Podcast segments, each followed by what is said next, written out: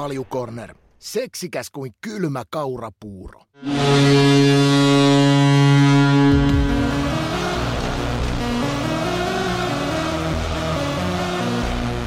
Ja tästä Kaljukornerin jakso numero 60 käyntiin.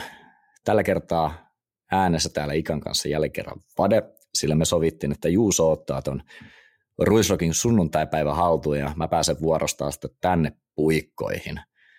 Ö, alun perin piti tuossa maanantaina jo jaksoa äänitellä ja tuota saatu tiistaiksi ulos, mutta siirrettiin se nyt päivällä eteenpäin, kun ihan kammo yskä iski yhtäkkiä, niin, niin toivottavasti kaikki nyt sitten ollaan saatu selätettyä ja tässä päästään sitten hoitaa hyvin maaliin.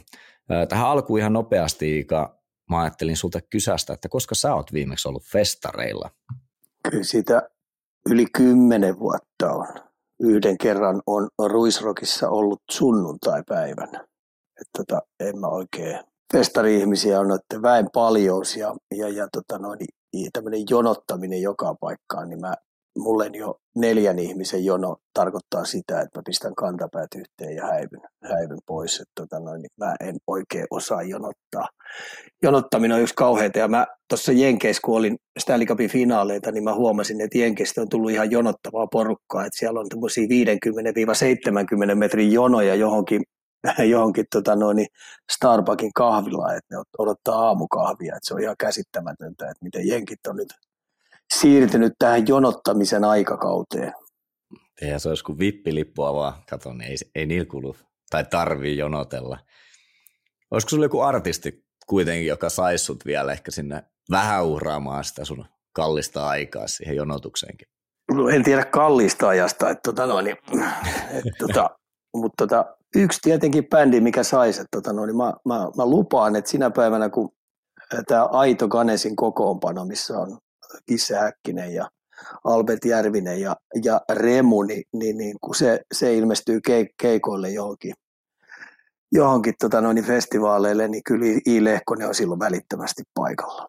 Eikö Riitta sanoa, että se on mahdotonta nykyään? Nyt vähän sille No pari on, pari on vaihtanut hiippakuntaa sattuneesta syystä, Häkkinen ja, ja tota noin, Albertti, niin, tota noin, niin ei ole enää kuin remu siitä kolmikosta jäljellä, niin, tota noin, niin ilmeisesti näyttää, että täytyy sitten seuraavan kerran niin eri hiippakunnassa käydä sitä festivaalia katsomassa. Hmm. Kyllä, kyllä. Mun täytyy itse nostaa toi Apulanta Ruissista parhaaksi siis. No Halo Helsinki ehkä hyvä kakkonen, mutta siis Apula antaa se lava presence, niin aivan uskomaton. Niin. Täytyy kyllä sanoa, että semmoisessa niin rockimeiningissä se toimii mun mielestä tosi hyvin tuolla festareilla, mutta ei ehkä siitä se enempää. Otetaan tässä myös toi, ö, otetaan esille, että viime jaksossa sun mikki onnistuttiin vetää vähän vihkoon ja, ja tota, ei se nytkään ihan puikkoihin mennyt, kun me huomattiin, että Juuso nappasi se sieltä se mikrofoni sun tiluksilta vielä mukaan, että onneksi mulla nyt tota, tai saatiin joku, onko se iPhonein mikrofoni, mikä suu siellä nyt tämmöiset nappikuulokkeet on, onko me vähän tässä semmoinen, että vaan virheiden kautta me sitten opitaan, että joka virhe tehdään kerran ja sitten lähdetään parantaa tavat, niin.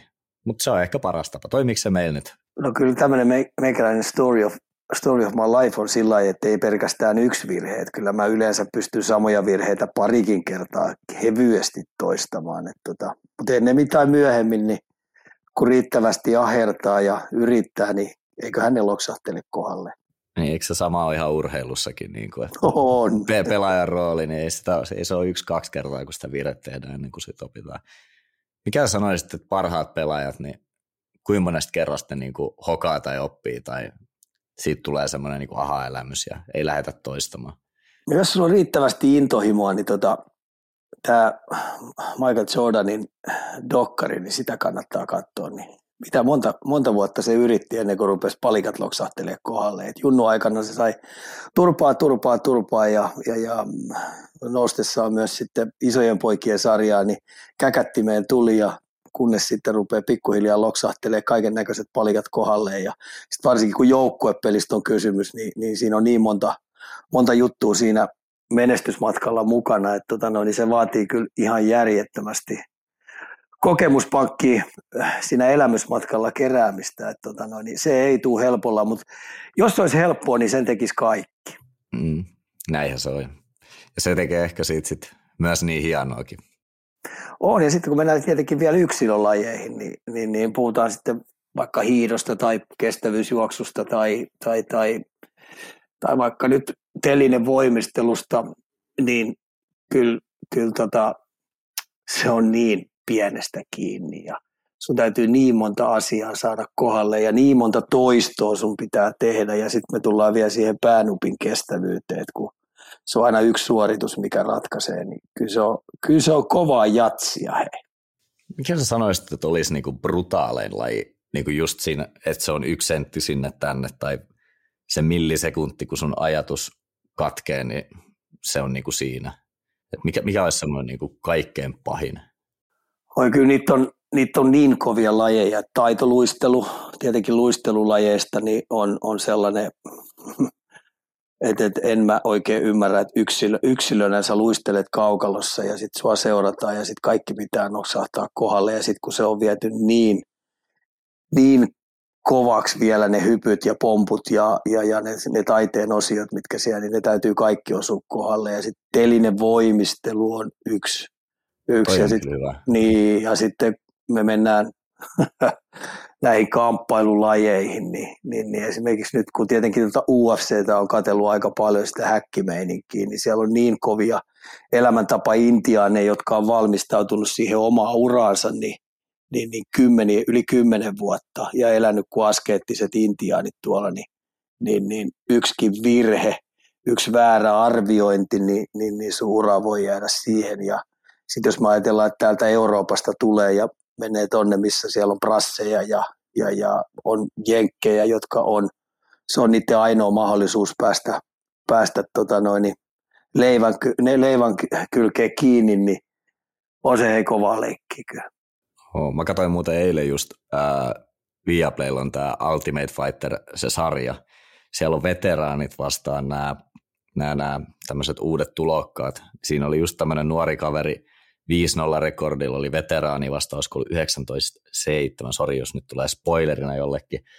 Mutta tota, se siis tämä nuori kaveri dominoisi ihan täysin sitä matsia ja sitten ihan, olisiko ollut minuutti jäljellä – niin se teki yhden virheen, jätti leuan vähän ylös, niin sieltä tuli se kiljotiinikuristus, ja se hävisi matsi. Se vastu, tämä veteraani, se ei tainnut lyödä kertaakaan sitä. Ehkä muutama lyönnin sai niin kuin perille, mutta siis pienestä se on kiinni, ja toi on mun kyllä aika, tai se olikin aika rikki se kaveri siihen, että vähän ajatus katkee, niin heti maksat aika kovaakin hintaa.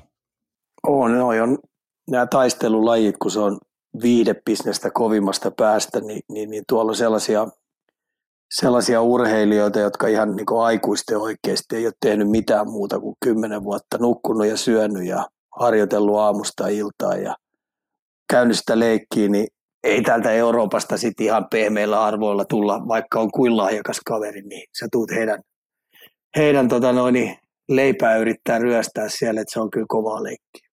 Joo ei lähetä nyt liikaa, tämäkin huomaa, kun lähtee taas aivan laukalle että keskustelut, mutta hypätään tämän päivän aiheeseen, eli NHL kesäkuulumiseen. Meillä on siis näitä vierasjaksoja tulossa vielä lisää, olla niitä sitten tiputtelemassa säännölliseen ja epäsäännölliseen ajanjaksoin niin tuossa ulos. Yritetään kerran viikkoa aina saada yksi tuutattua tuosta, mutta sen verran jengi nyt toivo NRistä tota asiaa, että päätettiin tähän kohtaan nyt sellainen rykästä, eli eikä tässä mitään muuta kuin kääritään eikä hihat ja aletaan tykittämään.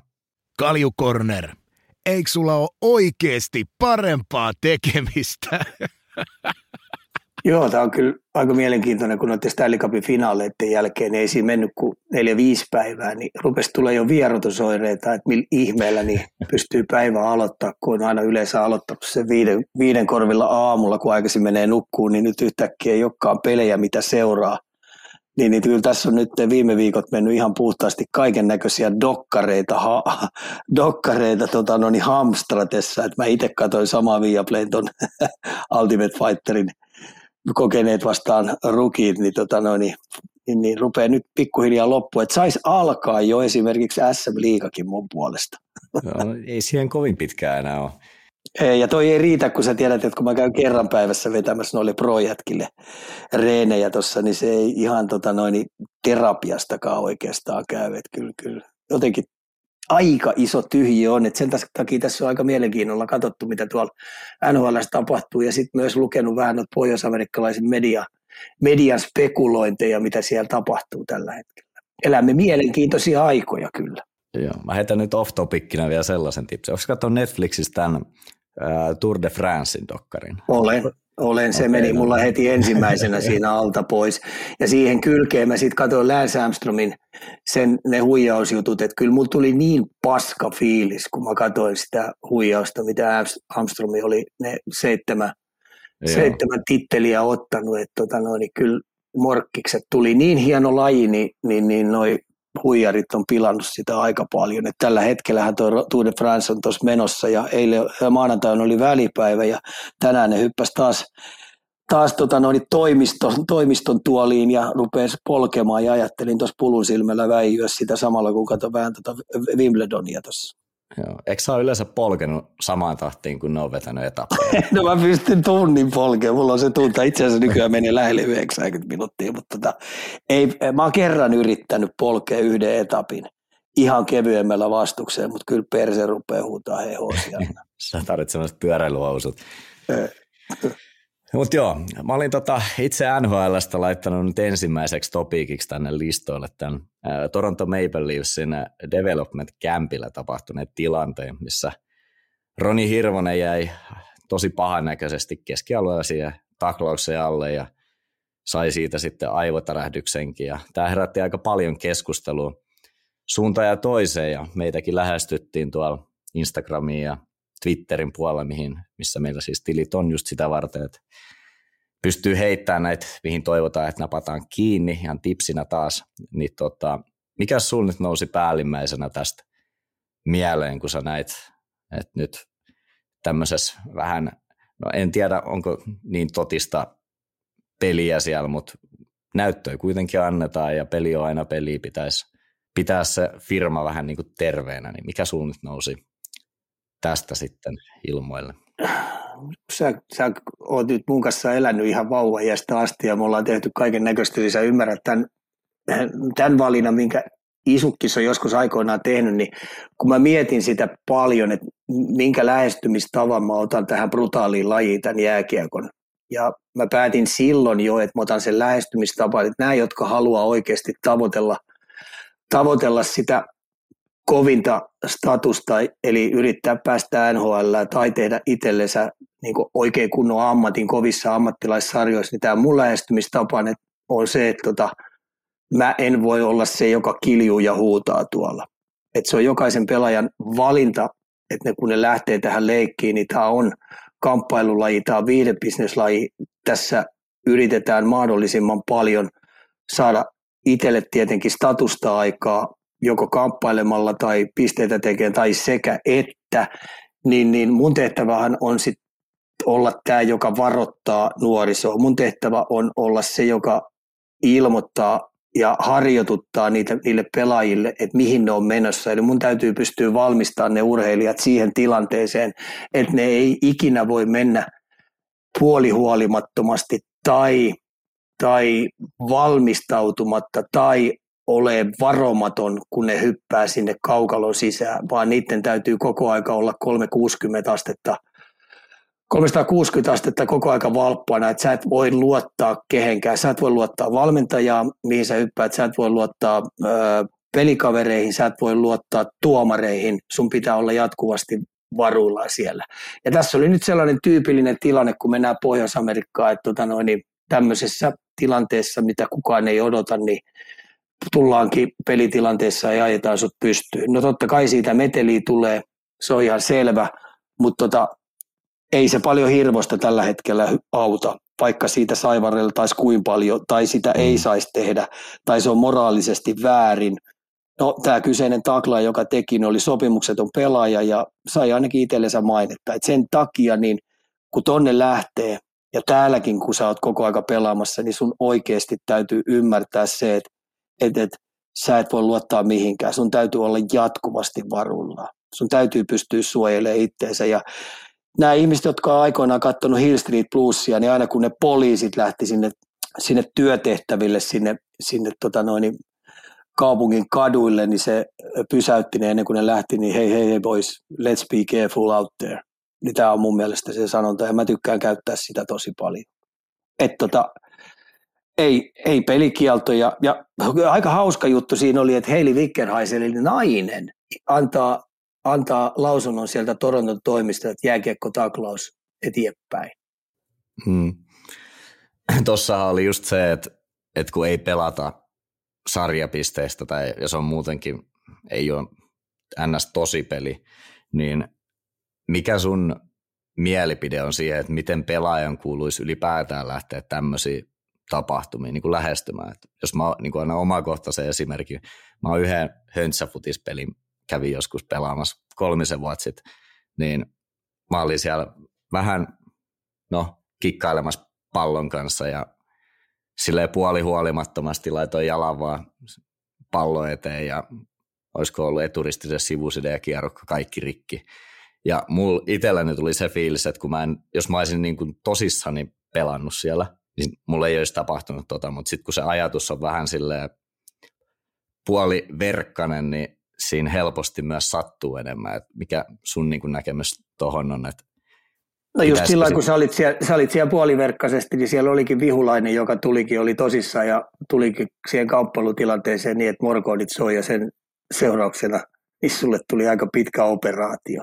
Mm. Eli on, sä et voi luottaa, sun täytyy koko ajan, kun pelataan sellaisia pelejä, missä ei ole verkko välissä, niin, tota noin, niin sieltä voi tulla kontakti ja tota noin, niin se ei paljon sitten lämmitä nekään kiellot tai mitkä tulee tai sanktiot mitkä tulee, niin se ei sua lämmitä ne, kun sä oot telakalla pitkään. Saattaa tulla joka vuodenkin. Ja sen takia täällä niin ihmisten pitäisi ymmärtää se, että esimerkiksi niin jääkiekossa lähdet Pohjois-Amerikkaan tai sä lähdet Keski-Eurooppaan tai sä lähdet antaa näyttöjä jonnekin paikkaan ihan oikeasti. Sun täytyy pystyä pitämään sun firmasta huolta oli sitten tilanne mikä tahansa, on sitten harjoite mikä tahansa tai on sitten peli mikä tahansa, niin, niin sun on pakko pitää itsesi ja sellaisessa niin valmiustilassa, että sä oot oikeasti ai, sataprosenttisesti valmis. Ja siltikin voi tulla pipiä. Se on mm. ihan selvä, että voi tulla. Et se, ei, se ei auta, vaikka me kui huudettaisiin täällä, että tota noin, et, et, et väärin tehty, moraalisesti väärin. Ja nyt kun mun täytyy sitten ihmisille sanoa, nämä, jotka lähtee esimerkiksi äh, P-junioreiden sarjaa sinne, tai lähtee pelaamaan sitä OHL, A-junnujen sarjaa, tai VHL, tai Kepekin liikaa, niin päivästä numero yksi, kun te hyppäätte sieltä lentokentältä, niin teidän täytyy olla totaali valmis se on ihan, ne jätkät tappelee siellä niin henkensä kaupalla siitä, että heidän ura lähtee syöksyä ylöspäin. Ja samoin kun lähdetään mihin tahansa näihin harjoitusleireihin tai näihin, mikä tämä on tämä ensimmäinen, ensimmäinen leiri, mihin Hirvonen menee, niin ihan oikeasti siellä jätkät on tekemässä itsellensä päivästä numero yksi, kun se alkaa, niin itsellensä nimeä. Ja ne on, osa on valmistautunut siihen tapahtumaan – vikan pelin jälkeen. Se on niille henkiä elämää, että ne pystyy tuomaan nimensä esille. Niin me ei, me ei niinku oikein välttämättä ymmärretä täällä, että kuin brutaalia se taistelu paikasta auringossa on ja kuin vähän siitä sadan pojan, 120 pojan nimilistasta, niin pääsee sitten siihen lopulliseen leirikoostumukseen, missä on pikkasen yli neljä kentällistä. Joo, miten tuo loukkaantumiset ylipäätään, mikä on sulla aina ollut tämä huoleaihe, kun siirrytään sinne rapakon taakse. Siis on se sitten niin kuin tämmöisissä aivotärähdyksissä tai että on reenattu väärin, niin onko se, tuleeko sun tämmöisiä ajatuksia niin kuin tämän, näiden tilanteiden jälkeen niin kuin nousee taas huolta, että ei olla valmiita myöskään sitten? No on tässä siis, kyllä tiedät, että Isukkis on tässä jo räksyttänyt varmaan 20 vuotta siitä, että, tota noin, että kaikki miten sä harjoittelet, niin sun pitää pystyä pitää se sun kroppas sellaisessa tikissä, että sit kun sä oot 26, 27, 28, niin sä pystyt oikeasti takomaan tulosta seuraavat yli 10 vuotta, koska se on sun prime time-aikaa.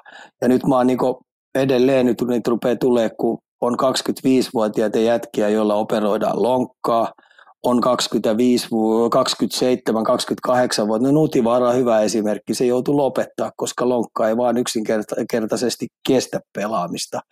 Siellä on ö, selkävammaisia, siellä on ö, ö, olkapäävammaisia, siellä on on, on taivaan ja maan välillä, niin, niin harjoittelun kautta tehty itsellensä sellaisia kulumia, että sun primetime-iän pelaamisesta ei tule mitään. Ja jos siitä tuleekin jotain, niin se joudut jatkuvasti kuntouttaa monta tuntia päivässä, että sä pystyt edes lähtemään kilpailemaan.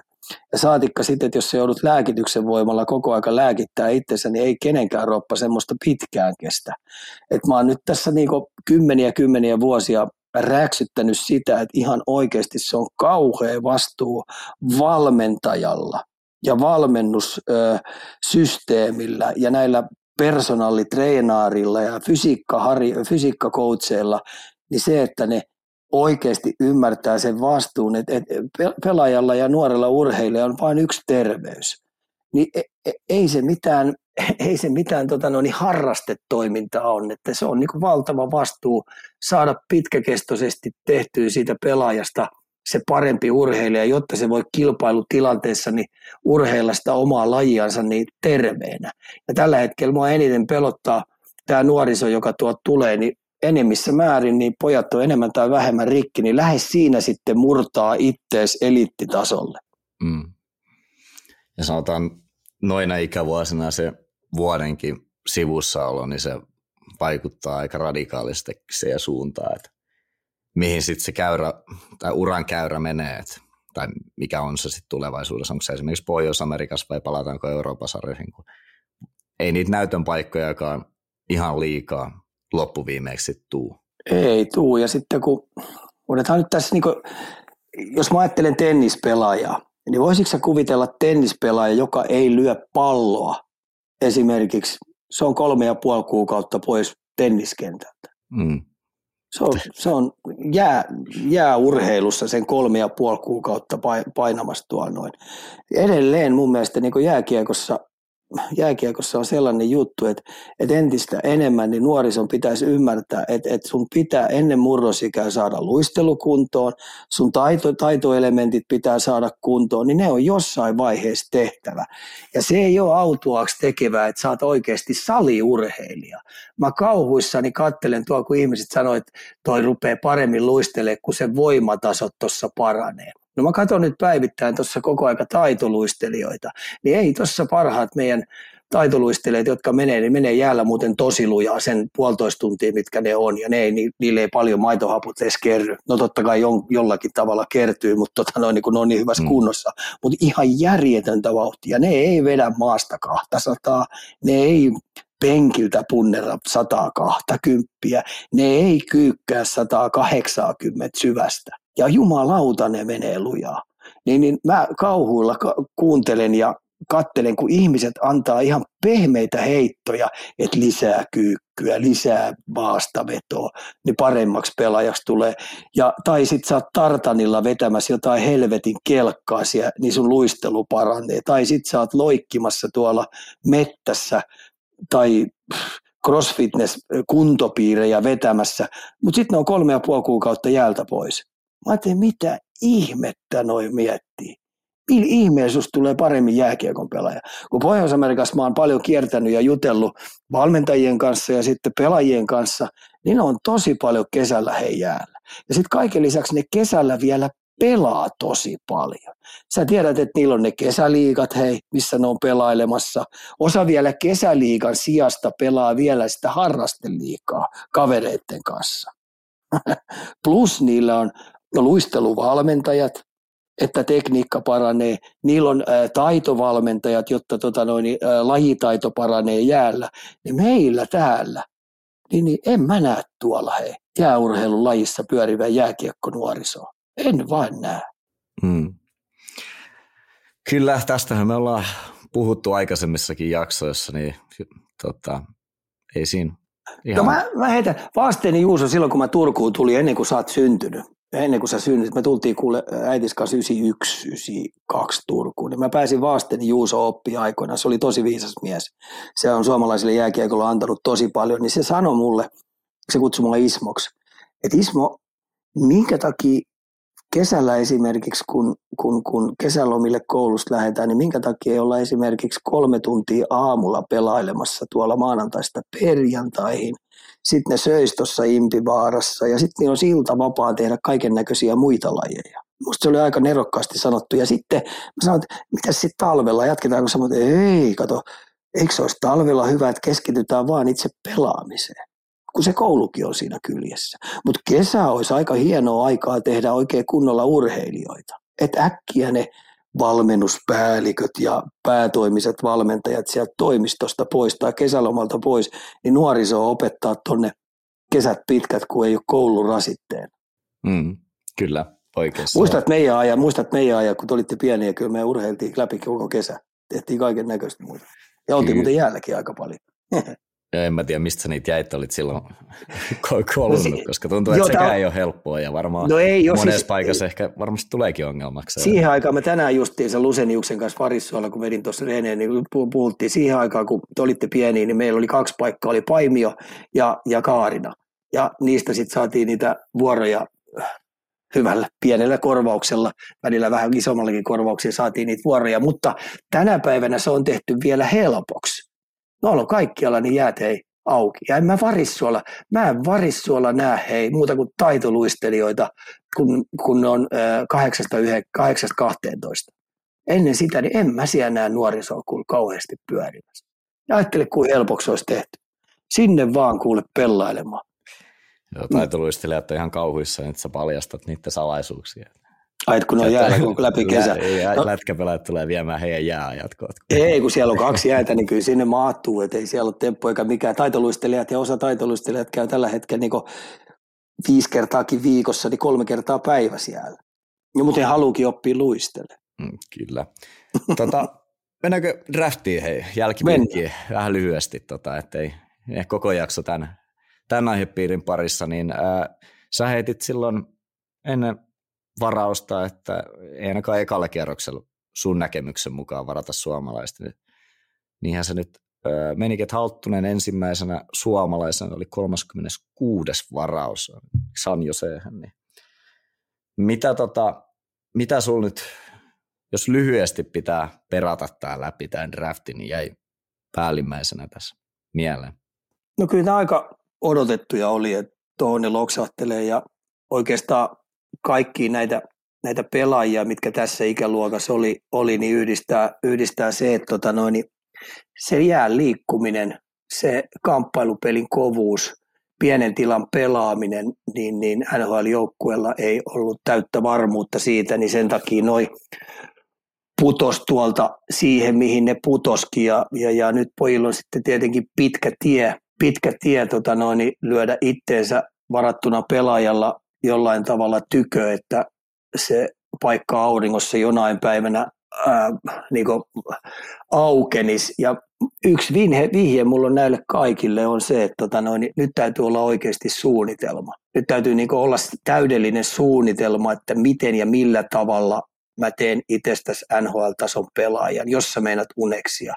Ja siihen suunnitelmaan pitää py- py- pitää sisällä sitten oikeasti sarjat, missä pelaa, vastuut, missä pelaa ja sitten ennen kaikkea tämä harjoittelu. Ja sitten täytyy löytää ne heikkoudet, mitkä tällä hetkellä pelissä on, niin niitä pitää oikeasti pystyä sitten jumppaamaan kovalla kädellä. Ja käyttäisin tähän, että puolitoista olympiaadia, kuusi vuotta, niin pitäisi pystyä elämään kuin Iivo Niskanen. Niin silloin se aukeaa. Ja sitten me tullaan tietenkin tähän, että osa näistä pelaajista, jotka nyt on varattu, niin minkälaisen ratkaisun ne tekee, että et että et jos näyttää siltä, että liigajoukkueessa ei ole riittävän hyvää vastuuta, riittävän hyvä tai riittävän kova jengi on siinä, että sä et oikeasti pysty talentisti murtautuu, niin ei sun mestistä täällä kannata lähteä pelaa, ei sun ajunnujen sarjaa kannata lähteä pelaa, niin tullaan näkemään, että näistä varatuista pelaajista niin, niin, niin saattaa puoletkin siirtyä Pohjois-Amerikkaan pelaamaan ajunnujen sarjaa sinne. Joo. Mitäs sitten jos kokonaiskuvaa ajatellaan, niin mitä sä sanoisit näihin kommentteihin, kun mä luin tuossa, että Suomikin on pieni maa, että nyt kun ei tullut ensimmäisen kierroksen varauksiin, niin että ei kannata olla huolissaan, että, että ei se voikaan jokaisena vuotena näin olla, että mennään se, tai sanotaan top 10 on joka kerta yksi suomalainen, tai meillä on näitä super, superlupauksia, niin onko sinulla tähän niin kun ajatusmalliin, että ei tarvi huolestua, ja tämä nyt oli vain tämä vuosi, ja sitten seuraava vuosi on eri, vai voidaanko tuosta vetää jotain johtopäätöksiä suuntaan tai toiseen? No, en mä nyt viitti tässä rupeaa mitään maailmanloppua mm. heilauttaa. Et, et, et mä sanoisin näin, että ei ole olemassa huonoja ikäluokkia, on vaan ollut huonoa paskaa valmennusta. Ja noi jätkät on kaikki ihan samanlaisia kuin ne luistelukouluun riittää, mitä ne edellisetkin ikäluokat on. Ja, ja tota, tässä on jo pitemmän aikaa suomalaisessa jääkiekolossa ollut semmoinen luulotauti, että meillä on täällä oikeita vastauksia, että meillä on täällä oikea tyyli harjoitella, meillä on oikea tyyli täällä pelata, meillä on oikea tyyli täällä ää, vuositasolla operoida ja toimia tuolla kentän tasolla, niin, niin nyt jos koskaan, niin kannattaa oikeasti ottaa lusikka kauniiseen käteen ja, ja tunnistaa tämä tilanne, että meillä ei ole tulossa huippulahjakkuuksia siellä, meillä ei ole tulossa huippuurheilijoita siellä, meillä ei ole tulossa ää, top 32 kupeessa olevia pelaajia kassikaupalla. Hyvin harva pelaaja. Tämäkin nyt seuraavassa, kun puhutaan esimerkiksi esimerkiksi Helenius ja, ja tota noin, niin Kiviharju, niin ei ne ole tullut minkään seurajoukkueen valmennusputken läpi. Meidän valmennusputki on tällä hetkellä ihan diipadaapaa, e, höpö höpö munin puhaltelua, missä niinku oikeasti ei tehdä tosissaan hommia.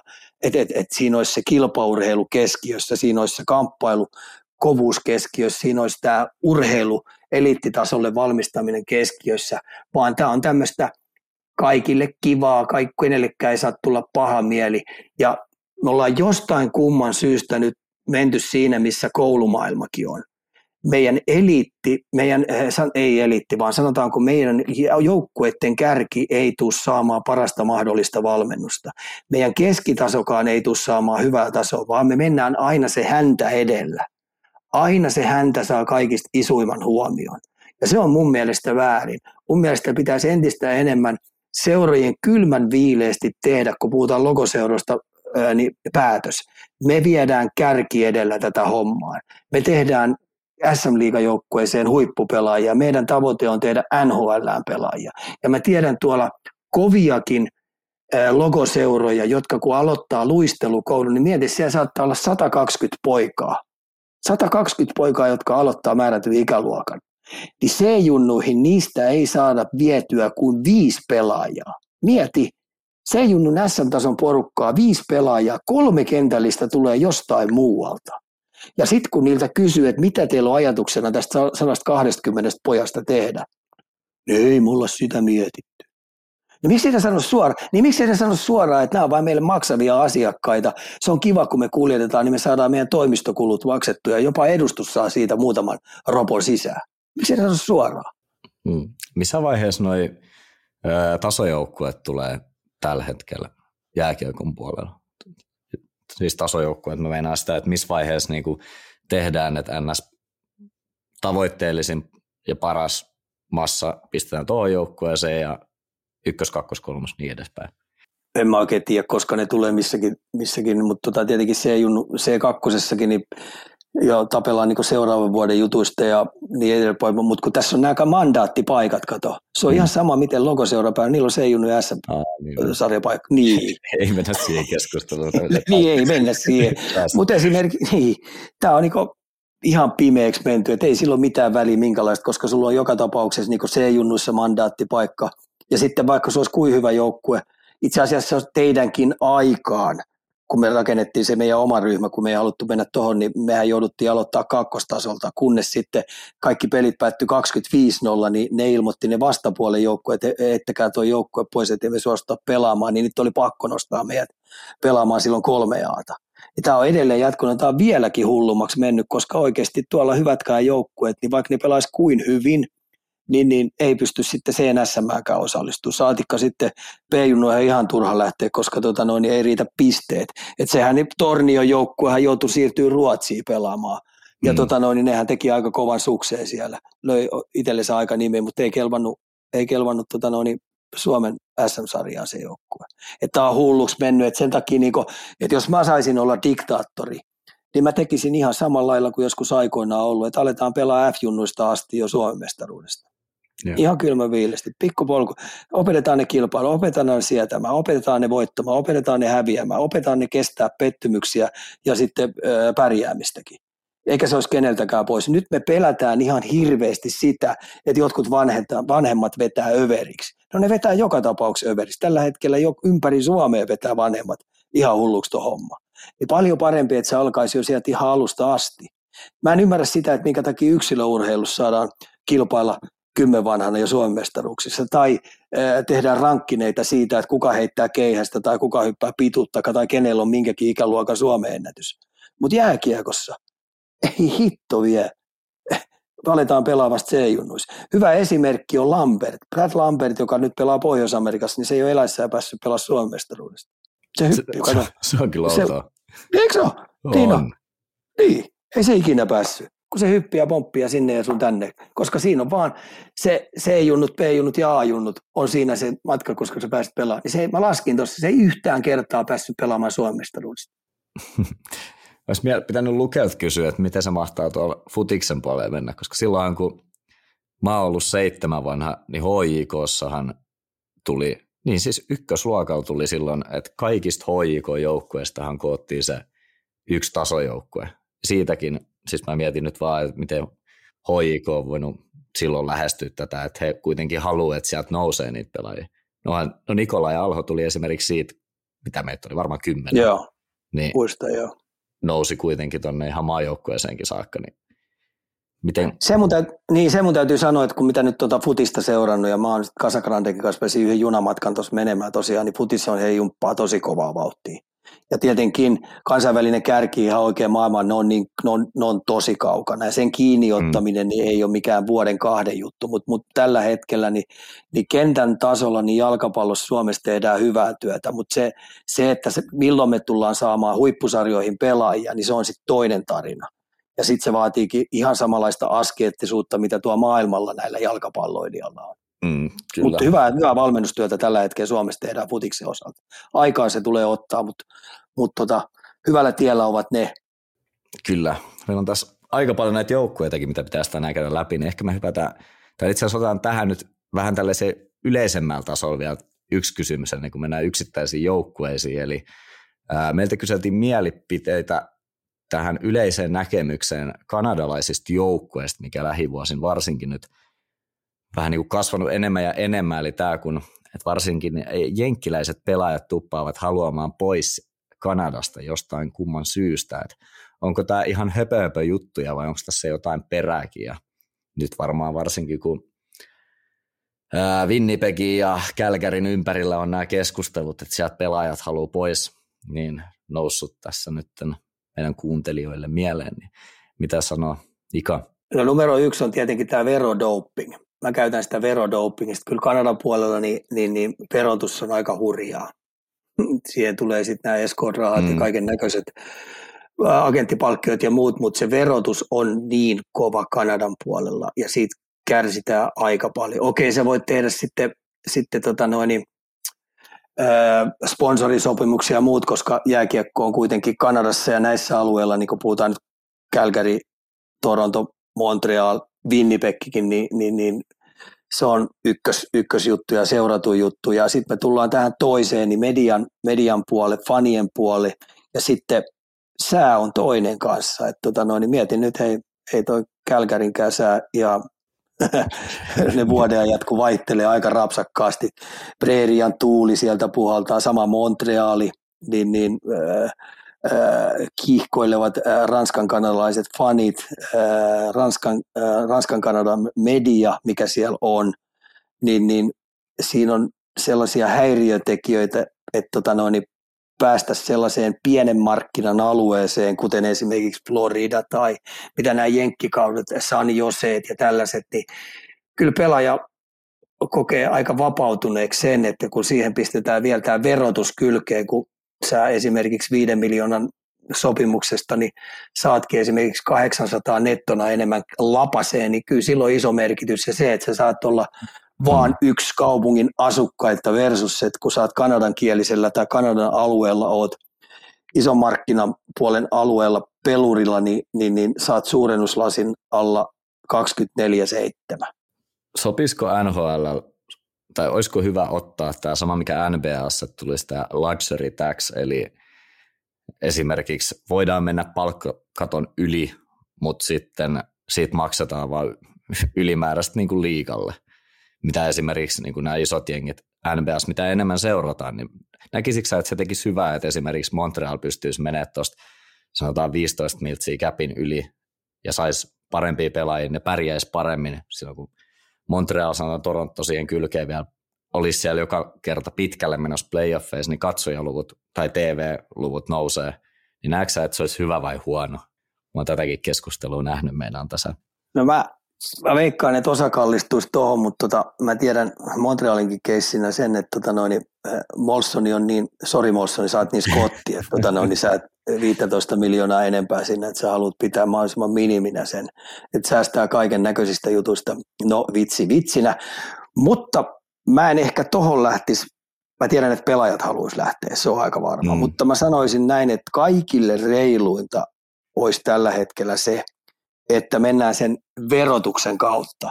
Eli tämä raha, mikä nettona pelaajille jäisi lapaseen, niin se olisi kaikille sama. Niin silloin pystyttäisiin vähän jo, vähän jo ympäri puolella niin tasavertaisesti kilpailemaan pelaajista koska jokainen ymmärtää, että se on kuitenkin ratkaiseva se, mikä raha sulle jää käteen, ei se, mikä mm. siinä, siinä sopimuksessa lukee. Niin se on, se on niin lähtökohtaisesti olisi isoin juttu. Ja sitten se tietenkin, että, että kyllähän mä on sitä mieltä, että tällä hetkellä NHL, NHL näissä, joissa häkit on täynnä, niin ne tuottaa seuralle ihan järjettömästi isoja voittoja, niin, niin se palkkakatto niin pitäisi mun mielestä mahdollisimman nopeasti pystyä nostaa, nostaa niin ainakin 10-12 miljoonaa ylöspäin. Joo, yksi mikä sä oot muistaakseni joskus ainakin näissäkin lähetyksissä sanonut, tämä, että kun sulla on omat varaukset, niin kun sä teet sitten sen ensimmäisen ison sopimuksen, niin se koko summa ei vaikuttaisi sun käppiin, mikä olisi mun mielestä myös reilua. Se, että sä oot kasvattanut jonkun pelaajan, niin sä pystyt maksaa sille enemmän ja se ei vaikuta sit siihen sun kokonaispalkkakattomäärään. Mun mielestä se on myös aika järkevän kuulunen. Niin, tämä olisi, olisi aika hieno homma, että et nämä, jotka on oman varauksensa pystynyt marinoimaan ja, ja, ja masinoimaan ja harjoituttamaan ja pelaamaan siellä omalle joukkueelle niin sanotuksi franchise, lähelle franchise-pelaajaa, ainakin sellaiseksi, joka pitkään halutaan pitää keskitason pelaajanakin siellä, joka on niitä kulmapaloja, niin, niin näiden kanssa pystyisi tekemään sopimuksen se, että se siitä esimerkiksi 50 pinnaa vaikuttaisi sun palkkakattoon, niin mä uskallan väittää, että se palvelisi tota NHLkin tosi paljon ja seurojen tätä pelaajakehitystä, niin siihen entistä enemmän pyst- öö, kiinnitettäisiin huomiota. Ja mä uskaltaisin väittää, että jopa pelaajat hyötyisivät siitä tosi paljon, mm. kun, kun seurat alkaa pitämään omistaan parempaa huolta ja harjoituttamaan ja kasvattamaan niistä itselle pelaajia, koska sillä on iso merkitys sillä, että tota noin, niin pystyisi säästämään sieltä palkkakatosta. Mm, se lisää se tosi paljon mielenkiintoakin siihen vielä, että Joo. tulisi ihan erilaiset kikkailut käytännön. Mutta hypätään yksittäisiin joukkueisiin tästä nyt vähän kiinni, ja nyt kun Kanadasta vähän avattiin tätä keskustelua, niin lähdetään sieltä suunnalta liikenteeseen, niin Toronto, eli siellä Max Domi ja Tyler Pertutsi nyt nämä isot uudet pelaajat, niin näetkö sä, että se on, tässä on se oikea suunta tolle joukkueelle, että kakkoskierroksella päästiin nyt ja pitäisi siitä taas seuraava kausi eteenpäin mennä. Ihan mestaruuttahan tot, totta kai toi kaupunki huutaa joka kerta. No joo, siinä on nyt tietenkin Nylanderin keissi, mikä se tulee mm. olemaan. Todennäköisesti Nylanderi on lihoiksi lyötävä mahdollisimman nopeasti, ei niillä millään riitä. Sanotaan, että jos se 9 miljoonaa kausi haluaa tuosta seuraavat kahdeksan vuotta, niin ei sit vaan pysty millään, millään niin Toronto venymään siihen, niin me tullaan aika nopeasti siihen aikaan, että tota, no, Nylander on lihokslyötä ja sitten Pertutsi ja, ja, ja tota, no, niin tietenkin Domi tuli sinne sisään ja ketäs sinne tuli muutama muukin sisään ja mun mielestä nämä, jotka tuli sisään, niin vähän vahvistaa sitä, että ne haluaa sinne taustalle sellaisia jätkiä, jotka pystyy tähän fyysiseen peliin tuomaan oman osansa. Mm. Eli, eli haettaisiko tällä sitä, että ensi vuonna kukaan ei lähde kiusaamaan heidän isoja poikia, eikä myöskään heidän nuorempia poikia. Että et rakennettaisiin tänä vuonna nyt sellaista joukkuetta noiden heidän franchise-pelaajien ympärille, mitkä siinä on, että kaikki tämmöiset ylilyönnit, jotka tulee tai joku lähtee suunnittelemaan niitä, niin niihin vastataan sitten kovuudella.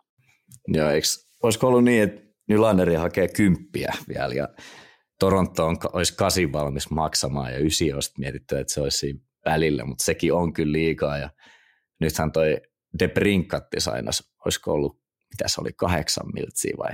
Ja niitä on nyt vertailtu, että yrit, tai että Toronto on sitä mieltä, että tämä on se vertailukohta, miten nämä sopimukset yleensäkin toimii, että verrataan sua johonkin pelaajaan ja sen verran maksataan, mutta saas nähdä, miten käy tuolla. Mites toi...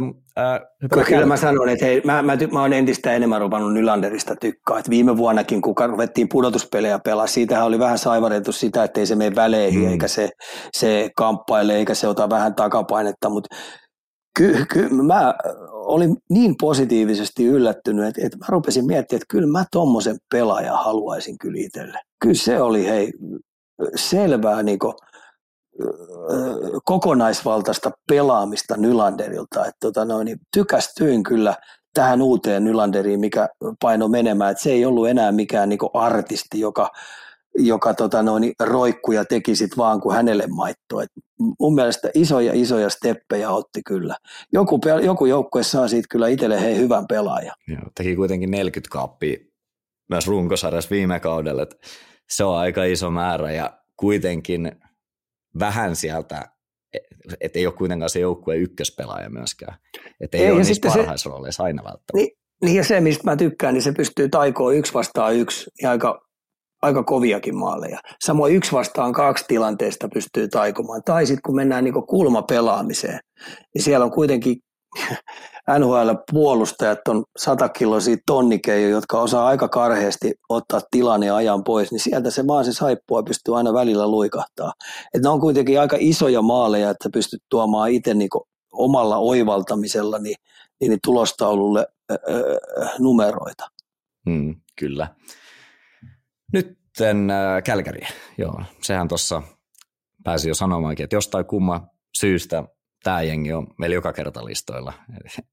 niin nyt se on siitä, että aika lailla samassa tilanteessa kuin Johnny Goodrown kanssa oltiin viime kaudella. Että monta pelaajaa tarvitsisi sainata ja seura vähän löysäs hirressä, varsinkin kun pelaajat on ilmoittanut, että ei halua jatkaa. Sieltä löytyi, olisiko kahdeksan nimeä oli jossain vaiheessa ainakin UFA-statuksen ja, tai muutama oli RFA.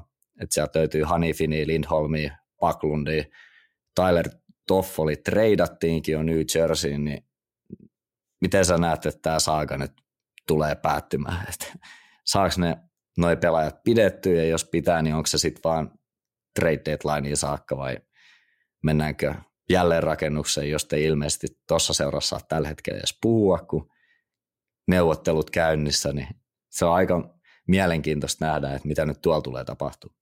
No iso juttu on mun mielestä se Elias Lindholmin pitäminen siellä. Et se on niinku numero yksi, se on niinku pakko. Se on yksi NHL mun mielestä kärkisenttereitä. että jos ei ne sitä pysty siellä pitää, sekala luikahtaa muualle, niin sitten on melkein nostettava lapanen pystyy ja aloitettava jälleenrakennus. Et kyllähän toi kuitenkin materiaaliltaan, mitä tuossa oli Sutteri aikana, ne lähti rakentamaan ja tekemään, niin siinä oli ihan oikeasti pienillä viilauksilla, pienillä onnella, no onni nyt on ansain, aina ansaittava, että se on totta, mutta heillä oli niin ihan oikeasti se ikkuna vähän sillä lailla, että olisi vähän niin odotettu menestymistä. Mutta esimerkiksi se yksi vuosi se Edmontonikin ottelusarja, mm. mikä siinä oli, niin, niin, niin näyttää hyvältä, mutta ei sitten näytäkään hyvältä. Et tota, eletään niin tärkeitä aikoja, että mihin suuntaan toi kallistuu ja mitä ne lähtee tekemään. Ja kenet ne lähtee sitten vielä kauppaamaan pois, jos näyttää siltä, että aloitetaankin jälleenrakentaminen. Et, et, varmaan, jos mietitään, että saisit, asuisit Kälkärissä ja oot kova Flames-fani, niin edetään aika hektisiä hei, aikoja. Hei. Kyllä. Ja pelon sekaisin tunteen odotella, että mitä sieltä tule, tuleman pitää. Joo, mun mielestä se oli vaan hauska, kun tämä GM oli ilmoittanut, että, että nyt on tämä Johnny Goodrown kanssa, niin opittiin tästä, ei tulla tekemään enää samaa virhettä ja nyt ollaan täysin käytännössä samassa tilanteessa, että aika lailla niin kuin pelaajan armoilla ne on tuossa ja silloinhan penattiin loppuun saakka ja menetettiin saamat mitään, niin mä näen, että jos ei pian ole nimet paperissa, niin kyllä sitten on vaan pakko, koska muuten näytetään tosi hönöiltä, jos käy uudestaan sama. Vaikeuttaa Joo, kun... sitä uudelleenrakennustakin, jos et saa mitään takaisinpäin. On, ja sitten kun tietenkin Sutteri oli luomassa sinne omanlaista kulttuuria, josta meistä kukaan ei oikein tiedä, mitä siellä kopissa on tapahtunut ja minkälaista vääntämistä ja kääntämistä. Ja todennäköisesti se on ollut vähän vanhan liiton juttu, mutta sata varmasti ei voida sanoa sitä. Niin niillä on tämä myös tämä arvo, arvomaailman vääntäminen ja kääntäminen ja minkälainen tuote he haluaa olla, minkälainen firma he haluaa olla pelaajille, jotka sinne tulee sisään, miten niistä pidetään huolta, niin edes poispäin. Että et kyllä Kälkäri nyt elää aika mielenkiintoisia aikoja ja itse odotan mielenkiinnolla, että minkälaisia juttuja ne tulee tekemään. Mm. Se on kuitenkin he aika, aika perinteikäs seura tuolla, joka on vuodesta toiseen niin kuitenkin aika mielenkiintoinen vihulainen ollut, kun ne on käynyt itse pelaamassa. Plus, että kun sä meet Kälkäri itse pelaamaan, niin kyllähän se fani, fanikulttuuri, se punainen meri siellä on, niin ei se mikään helppo paikka ole kenellekään mennä hei. pelaamaan jääkiekkoa sinne. ei tosiaan. Eikö siellä itse asiassa ole tällä hetkellä nyt tämä sama, että ei ole niin kuin yli kymmenen vuoteen voitettu playoff-sarjaa? Et viimeinen Taitaa taisi olla, olla silloin, kun niin kuin he meni mestaruuteen saakka. Silloin viimeksi voittanut. En ole, voi olla okay. väärässä. Mutta tota, siinä on uusi Toronto tulossa nyt sit, kun tämä kirous murrettiin. Mites toi New Jersey sitten, mihin Toffolikin nyt siirtyi?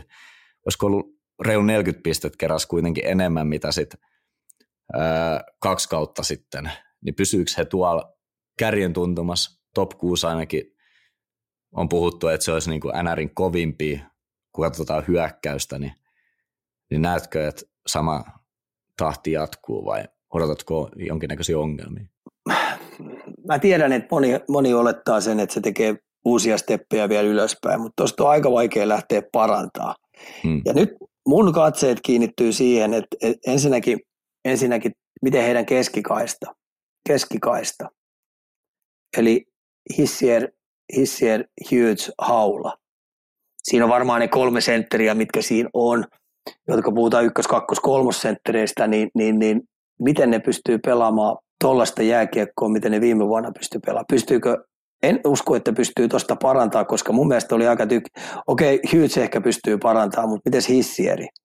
Pystyykö parantaa? Ja sitten kun nyt jokainen joukkue päivästä numero yksi, kun sarja alkaa, niin on pikkasen eri vakavuudella asteella otetaan New Jersey vastaan, joko vieraissa tai kotona. Hmm. Niin, tota no, niin mä sanoisin, että ei tule helppoa heillä olla päästä tuosta lohkosta niin jatkoa. Siellä on kuitenkin kovia, kovia joukkueita tosi paljon, joilla on vähän sellainen matka, että oikeasti on pudotuspeleihin pakko päästä tänä vuonna. Otetaan tuosta nyt vaikka siltä puolelta, niin esimerkiksi Buffalo. Mä olin kysymässä sitä seuraavaksi. Niin, no otetaan Buffalo tuosta käsittelyyn. Et mä olisin nähnyt, että et, et, nyt Devisistä puhutaan vielä, että että ne hakee vähän keskikaistalle koko. Olisin esimerkiksi nähnyt mielellään jonkun Ryan O'Reillyn, kun puhutaan New Jerseystä, mm. keskikaistalla. Sitten miten, miten tuo puolustus, miten se pakisto siellä, miten esimerkiksi Hamiltoni, miten se tuon viime kauden lopun otti, koska se oli aika paljon pakkasella tuossa, kun ruvettiin pudotuspelejä pelaamaan.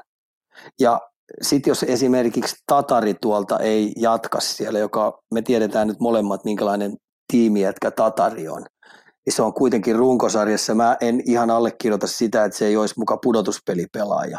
Ei mun mielestä Tatar ollut niitä syitä, joka siellä oli sellainen, joka oli, oli aiheuttamassa tappioita päinvastoin. Niin tota, kyllä Devilsin hyvä joukkue, mutta ei tule ole missään nimessä niin helppoa siirrytäänkö Buffalo? Joo, mä kävin tarkistamassa, niin Ducky Hamilton 12 peliä playereista, miinus 11 oli. Että Jep.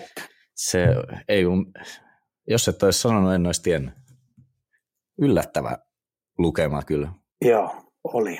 Mutta joo, Buffalo, mitä siellä oli? Yh, yh, niin yhden pisteen päähän taisi jäädä playoff-paikasta ja sitten oli taas floppikausi käytännössä.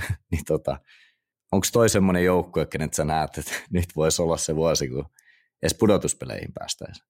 Mä sanon nyt, mä sanon, että tulee pääsee pudotuspeleihin. Mä, Oho, ty, mä, mä sanon, että tulee pääsee.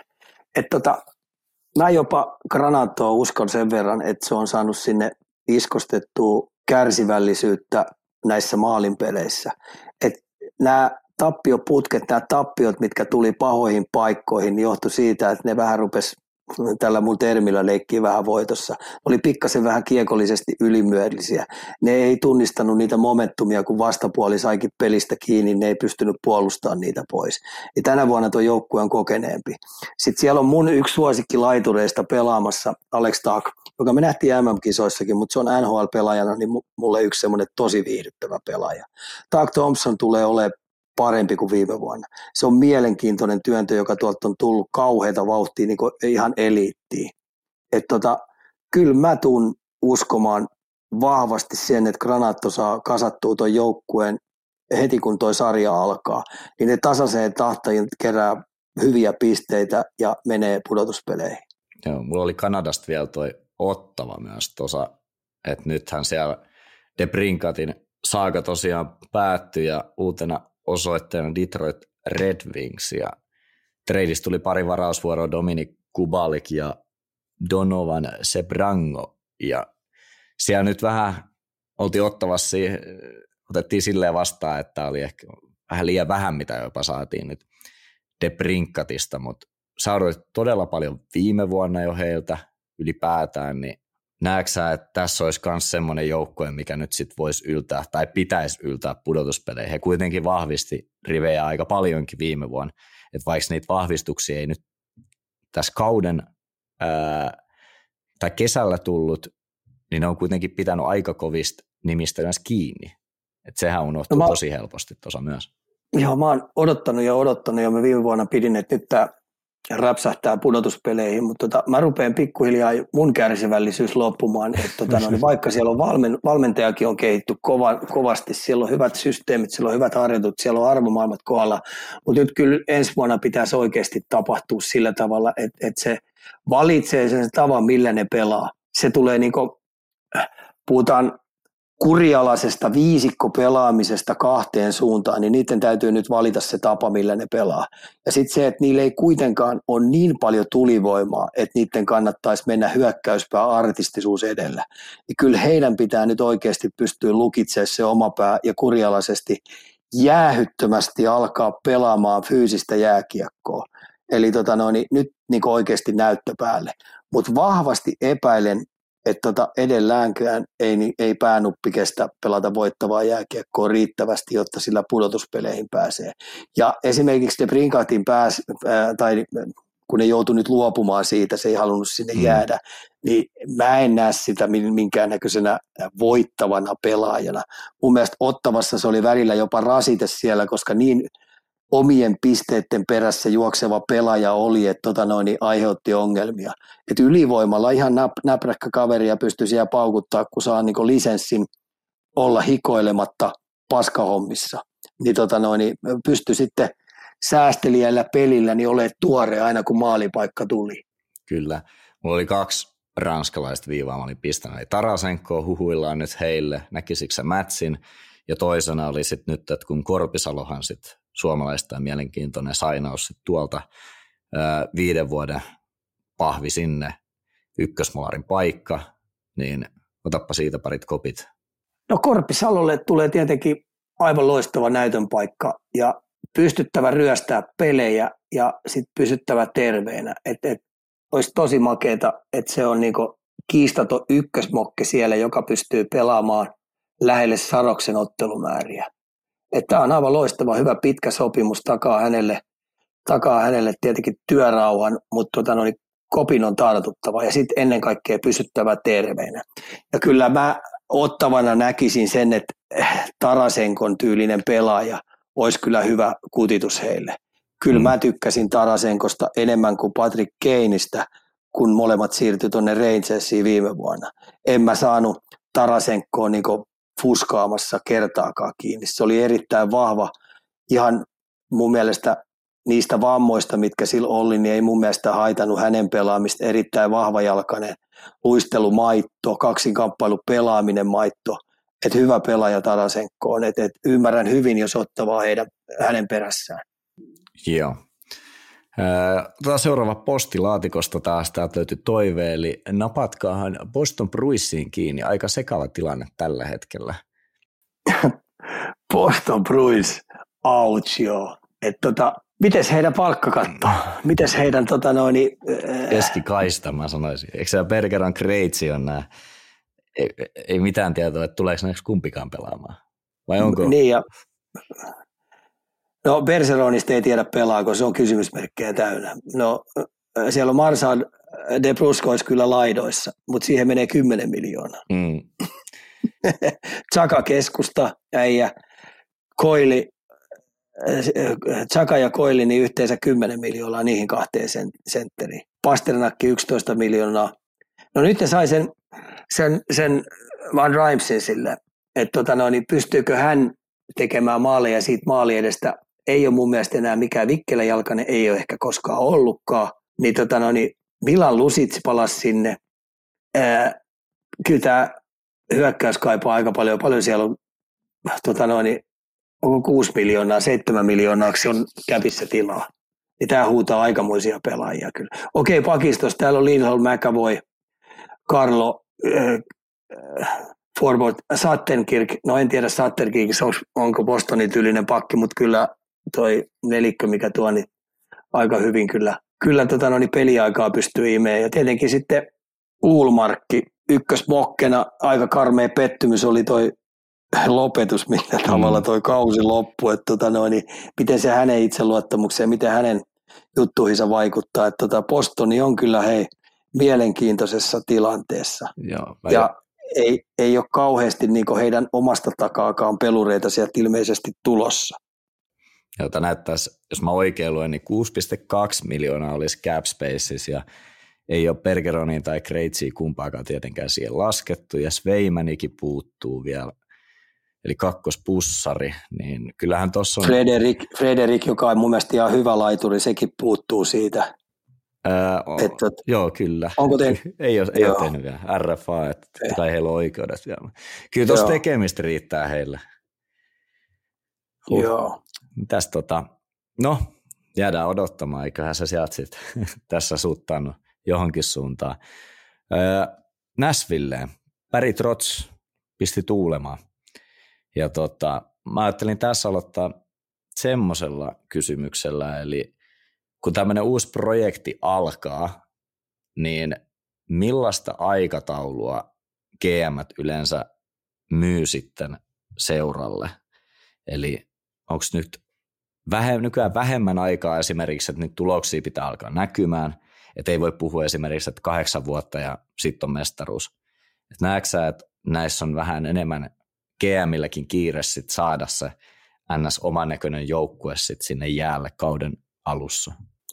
No Trotsia meni nyt sitten ihan ihan poikkeukselliseen paikkaan. Siellä oli yksi GM ollut koko sen seuran historiassa. Mm. Se on aika turvallinen työpaikka. ja sitten kaiken lisäksi Trots on ollut siellä erittäin pidetty valmentaja. Ja seuran omistajat ja, ja, ja ihmiset, jotka siinä on vahvasti siinä seurassa ollut alusta asti tekemässä sitä seuraa, niin heillä on täysluotto Trotsi, ja Trotsilla on varmaan aikaa vaikka kuin paljon. Mutta kyllähän ne on käynyt tarkkaan läpi, että minkälaisen, minkälaisen seuran, minkälaisen tulevaisuuden joukkueen, minkälainen peliidentiteetti, minkälainen harjoitteluidentiteetti, minkälainen farmijoukkue heillä pitää olla, minkälaisia pelaajia ne rupeaa kasvattaa, että et nyt Trotsi on sitten kääntänyt totaalisesti uuden sivun. Ja sen takia niin se lähti aika kovalla kädellä nyt ravistelee tuota pumppua. Se pisti omasta mielestään turhakkeet pois, jotka, en mä sano rasitteena, mm. vaan sellaiset kaverit, joihin Trotsi tietää, että me tarvitaan uusi suuna, me tarvitaan uudet liiderit, me tarvitaan sellaisia äijä, jotka pystyy tulevia Nashvillen pelaajia opastaa siihen oikeaan voittavaan jääkiekkoon. Ja sen takia tämmöinen esimerkiksi Ryan O'Reilly hankkiminen, niin mä menisin Persuksille rentää, että se valitsi juuri Nashvillen. Vaikka hän soittaa kitaraakin, niin en usko se syy on, että kyllä uskalla väittää, että Trotsi on joutunut aika kovaa myyntityötä tehdä, jotta Ryan O'Reilly siirtyi, siirtyi tota noin, heille franchise-pelaajaksi. Miten sä näet Saroksen tilanteen? No siinä ollaan varmaan sellaisessa kysymyksessä, että luottaako se siihen venäläismokkeen, että onko se heidän tulevaisuuden pelaaja, mutta Saroshan on NHL top kolme mokke mun mielestä. No mm. ainakin top 5, vaikka pannaan kuin paljon värikynää. Niin, tota noin, niin Saroksen kohtalo todennäköisesti tulee olemaan sellainen, että tota noin, se on Rotsin kanssa varmaan istuu alas, ne miettii mikä se on, onko jopa toiveessa, että Saros lähtisi koittaa jonnekin toiseen, koska Saroksesta tullaan saada, saamaan aika kova value, hei. Siis aivan törkeä.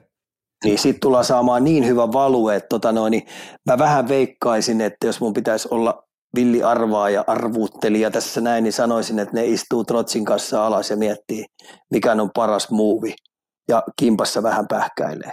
Joo. Koska tuommoisia tota, mokkeja ei löydy, ton hintaisia mokkeja ei löydy, jotka pystyy oikeasti pelaamaan 60 peliä cap hitti 5 miljoonaa tämä ja ensi kausi. Siinä on jollekin mm. joukkueelle aika kova, oh. kova pussari.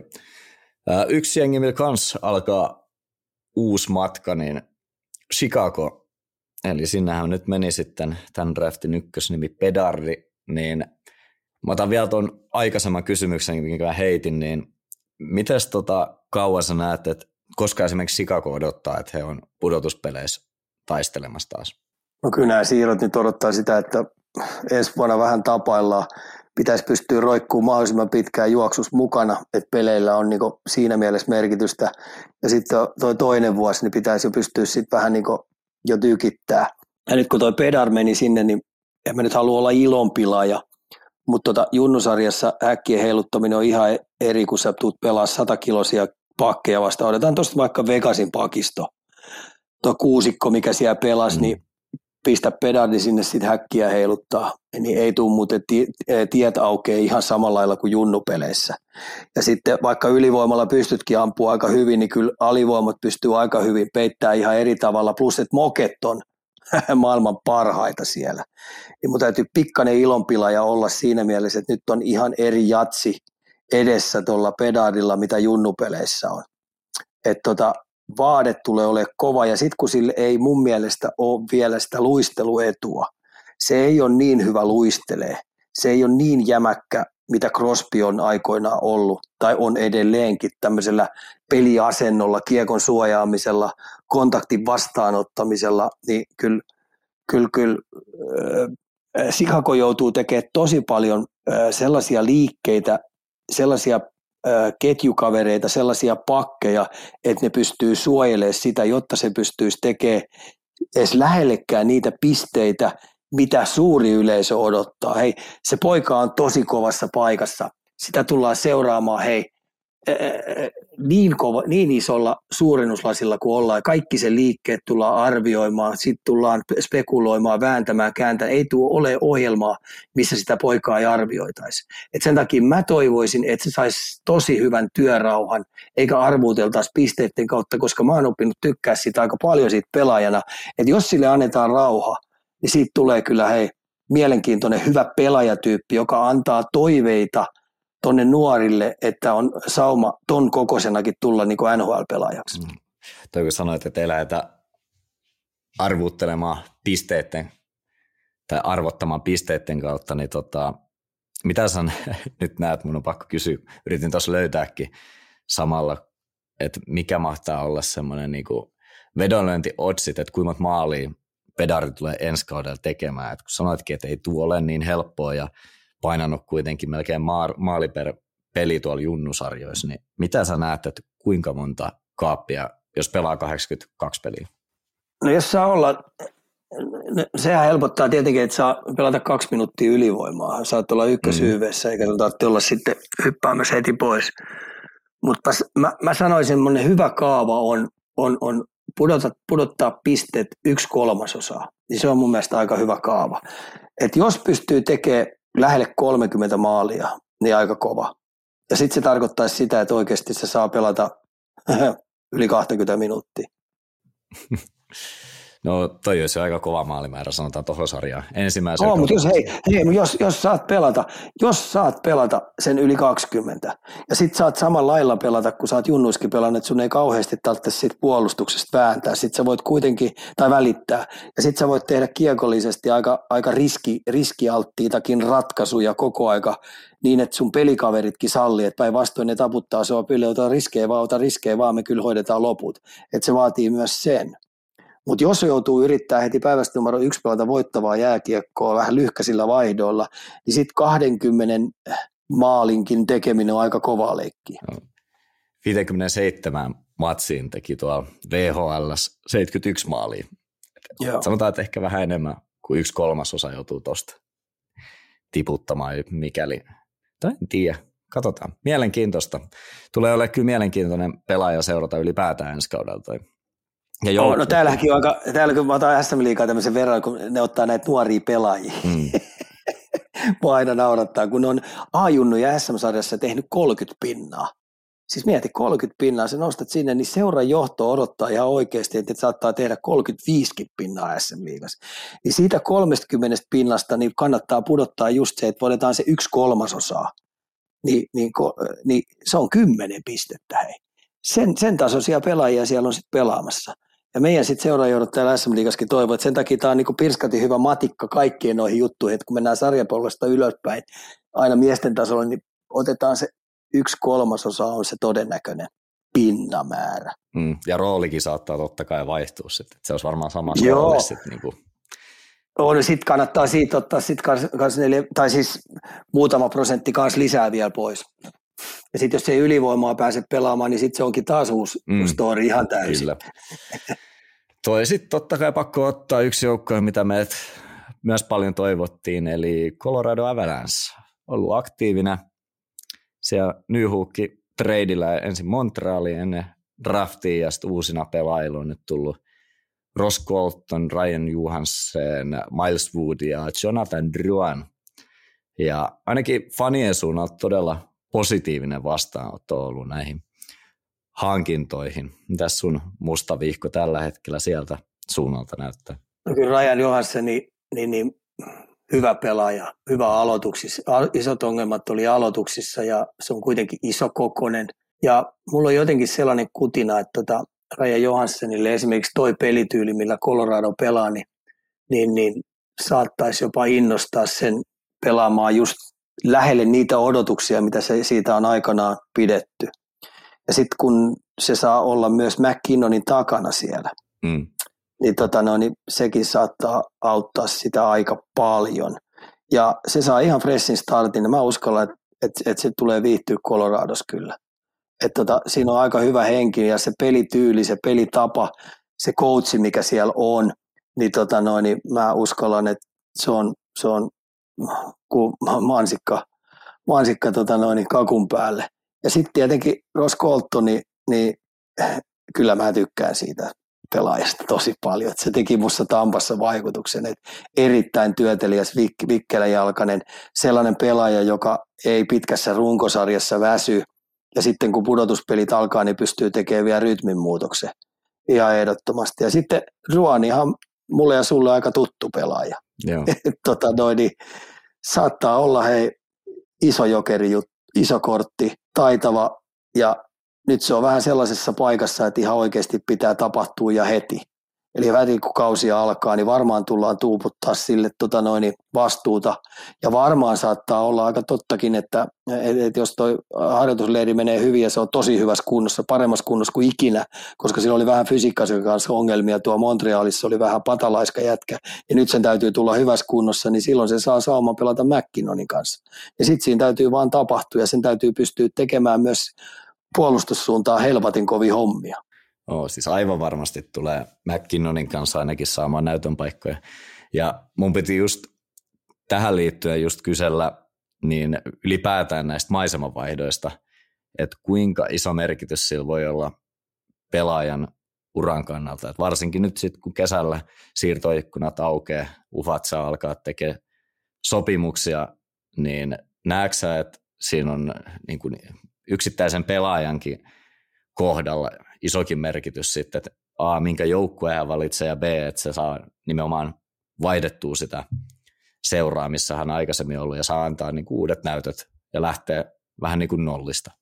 Joo, se on aina tietenkin, että sä pääset puhtaat pöydältä aloittaa, mutta kyllä mä sanoisin näin, että niihin sun omiin vahvuuksiin, kun puhutaan kokeneista jätkistä, tai jos jollain on, pelaajalla on ollut jotain vaikeuksia jossain joukkueessa, niin mun mielestä isoin juttu on tietenkin se, että, että, että se pelitapa, se pelityyli, niin, niin se on sellainen, että sä pystyt heti heittäytyä siihen, ettei sun tarvitse sitä opetella uudestaan, tai sun täytyy tehdä jotain sellaisia juttuja jatkuvasti, että, että, että se ei ole sun peli-identiteetti.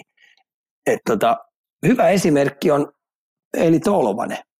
Mm. Hei, Eli Tolvanen, niin, niin mitä Maisema Vaihdos tekee, että, että kun sellainen pelityyli, millä Näsville pelasi, niin, niin se oli hyvin kaukana siihen, mihin Eli Tolvasen vahvuudet. Sitten kun se meni Seattleen, niin, niin kuin ollakaan, niin se oli saman tien, kun se oli kotonaan siellä oikeastaan välittömästi, niin se pystyy alkaa pelaa selkäydin jääkiekkoa. Ei tarvittanut pelaa kenenkään valmentajan peliä, vaan se pelityyli, mikä se valmentaja oli sinne luonut, niin se sopii Eli Tolvaselle tosi hyvin.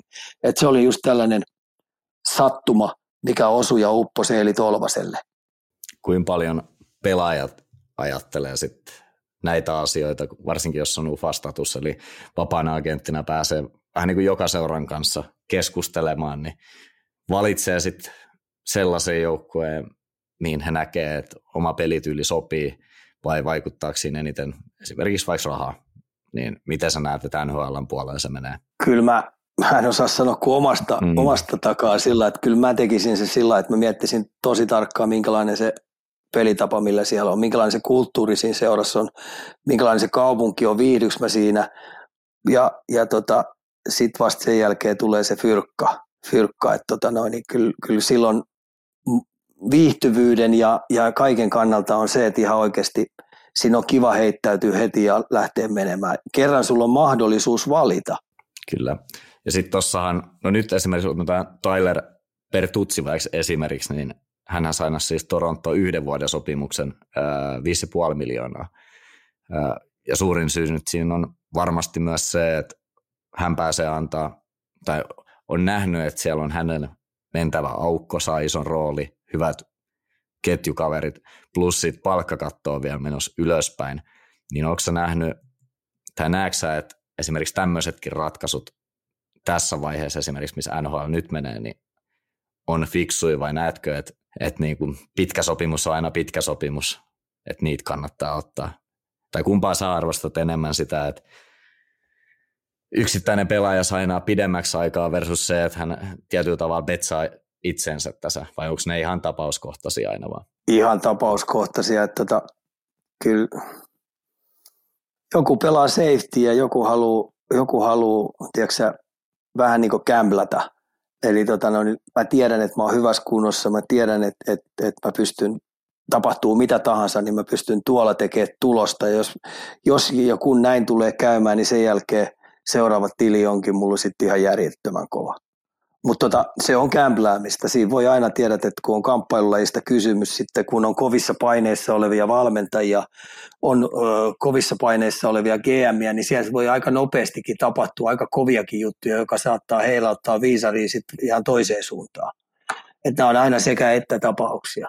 Siinä on agentitkin näyttelee aika iso juttu, että tota no, niin miten ne näitä juttuja vääntää. Et sen takia niin kannattaa valita se sun oma agentti sillä että joiden kanssa te olette sitten oikein samalla sivulla koko ajan.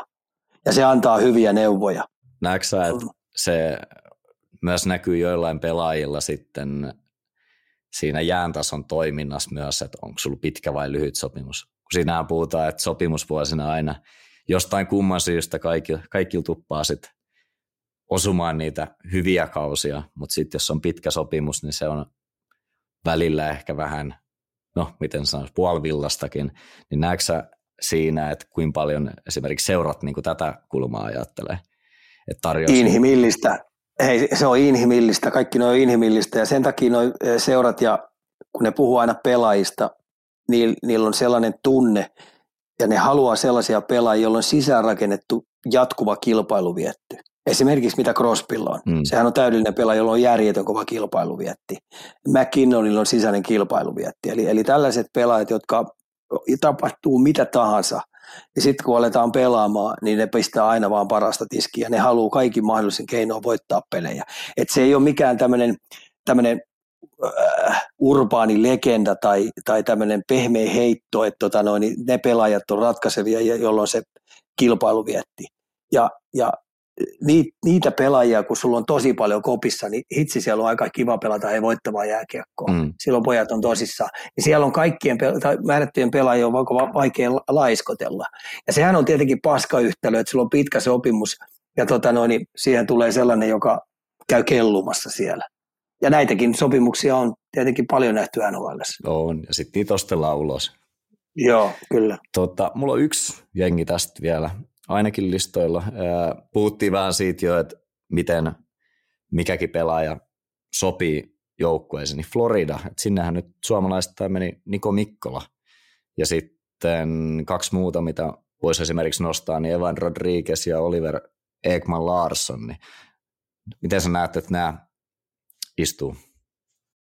No, kyllähän Mikkolan hankinta oli tuonne ihan hyvä, että niillähän puolustus rupesi aika paljon falskaa. Siellä oli tietenkin vammojakin, mitä sitten loppukäteen niin, niin, tota noin, niin rupesi tulee tieto, tietoisuuteen, mutta tota noin, niin ei tule helppoa ole. Me tiedetään, että Florida lähet tuosta parantaa. Nehän meni rimaahipoihin mm. yhdellä pisteellä meni pudotuspeleihin. Ne oli kolmas, äh, 16 joukkue, joka napsahti pudotuspeleihin. Siitä tämmöinen tämmöinen tota noin, Cinderella story alkoi ja mennään päätyy asti, niin lähde parantaa siitä, että sä oot, voitat Stanley Cupin. Kyllä. Niin ihan en kuule jaksa uskoa, että tuo joukkue pystyy sitä tekemään. Ja ne puhu sitä, että se koppi oli tosi hyvä. Jätkät tuli toimeen keskenään, siellä oli hauskaa, siellä oli hyvin, hyvin, hyvin valmennettu, hyvä ilmapiiri koko, koko kauden ollut, niin pystyykö ne pitää saman, koska tuohon tuli kuitenkin hei tiettyjä muutoksia. Kudas hei, hmm. häipy siitä pois. Osa jätkistä, mitä mä oon kuullut huuja, niin ei alkukauteen esimerkiksi ensimmäiseen pari kolmeen kuukauteen pysty olemaan taistelussa mukana, niin, niin miten lähdet tuosta hei samalla lailla ja auta armia, jos edelleenkin roikutaan hei pudotuspeliviivan sillä väärällä puolella. Ja se on aika raikkaa, koska ne on vuoden ollut ja mun mielestä Paul Morrise sanoi aika hyvin, että ne on aika samassa tilanteessa nyt, mitä Colorado oli Stanley Cupin finaalin jälkeen. Eli pelaajat on niin raihaisia, osa ei pystytä kuntouttaa heti kauden alkuun, osa on kuntoutuksessa pitkään, jopa kauden aikana. Niin sitten pitäisi pystyä keräämään pisteitä – aika nihilistisilläkin pelillä.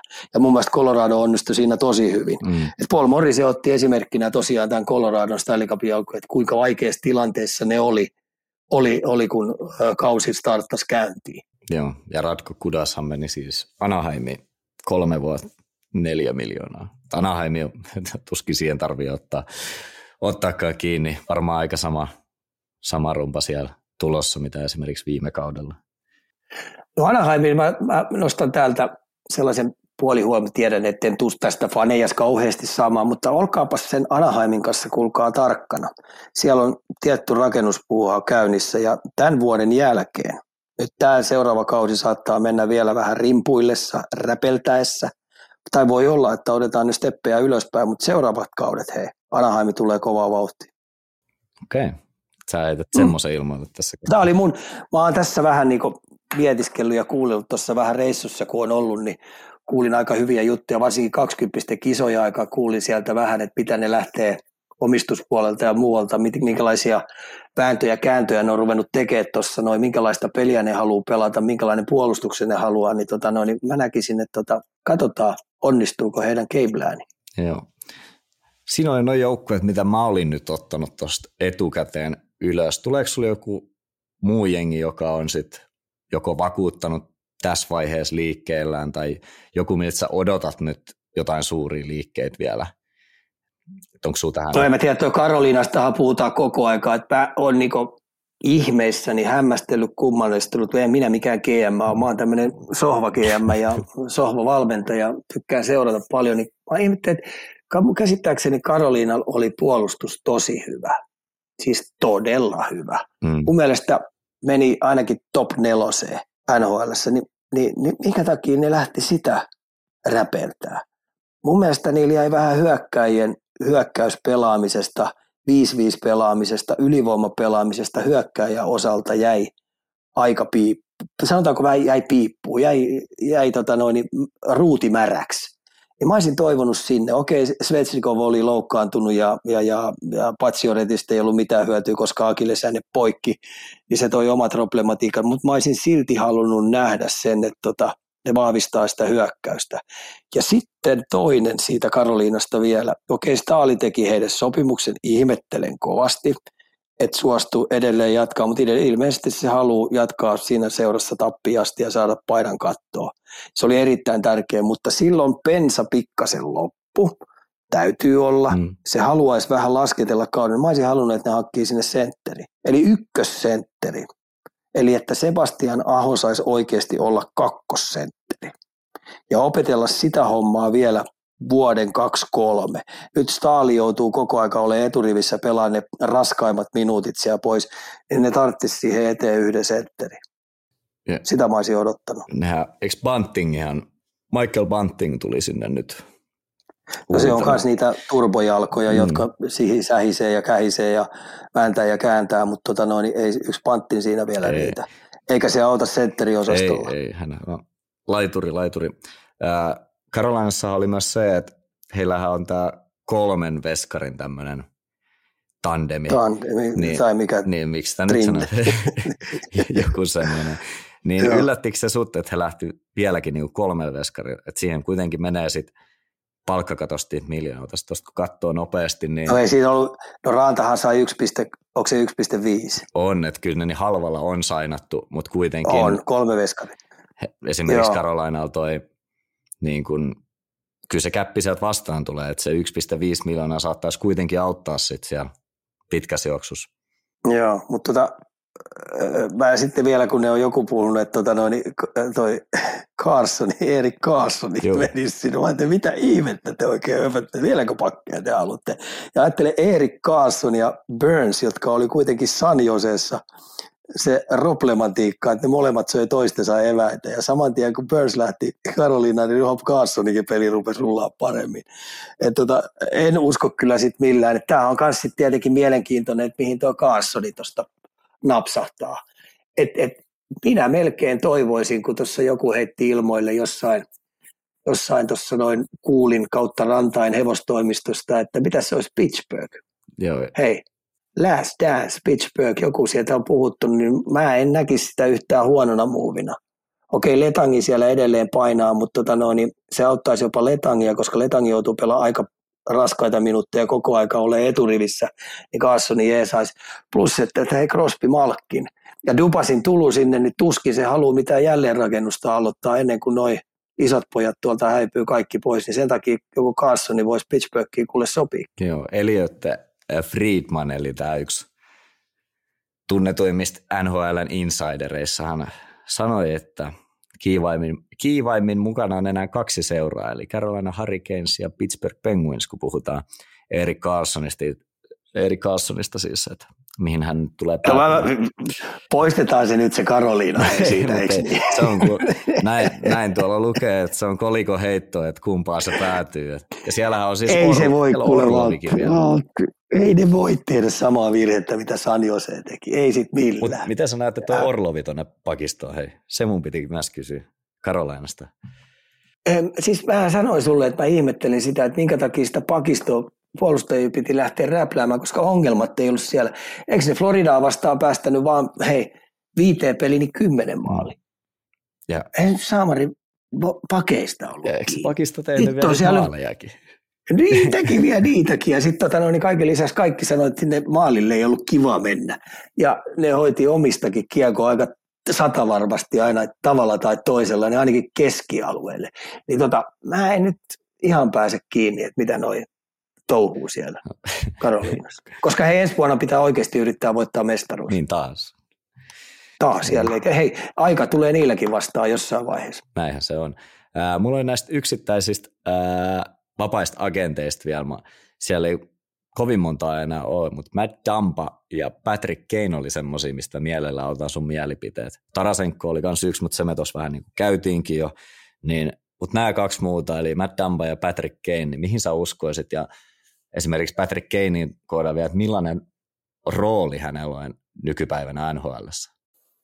Niin, siis miten se tulee terveeksi, mutta otetaan tuo Matt Dumba ekaksi tuosta noin, niin jotenkin mä en näe sitä voittavan joukkueen kärkipakeessa.